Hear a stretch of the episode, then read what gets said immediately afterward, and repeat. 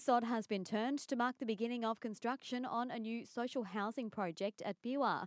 Minister for Communities and Housing, Leanne Enoch, says once built, the 33 townhouses will house those in need, including seniors, people with a disability, singles, and couples. This is all part of the Queensland Government's commitment to ensuring that we're building more social and affordable housing right across our state.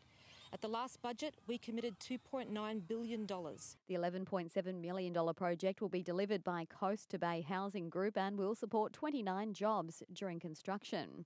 It's official, the ocean breakthrough at Bribie Island is now a designated coastal bar. The breach happened back in January, about two kilometres south of Caloundra's Happy Valley. The new entrance will now be known as the Bribie Island Bar and be included in updated charts used by southeast Queensland mariners. It also means life jackets must be worn when crossing the waterway. A big day for 463 Sunshine Coast residents who'll officially become Australian citizens. The ceremony today is the largest ever citizenship ceremony to take place in the region. It's being held at Sippy Downs. And Bindi Irwin is in proud mum mode, sharing a cute video montage of her daughter Grace Warrior, who's turning one today.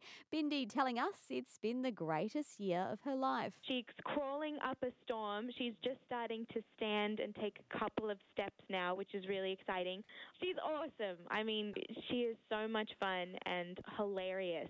She is such a cute and quirky little soul. There's a big celebration happening at Australia Zoo today.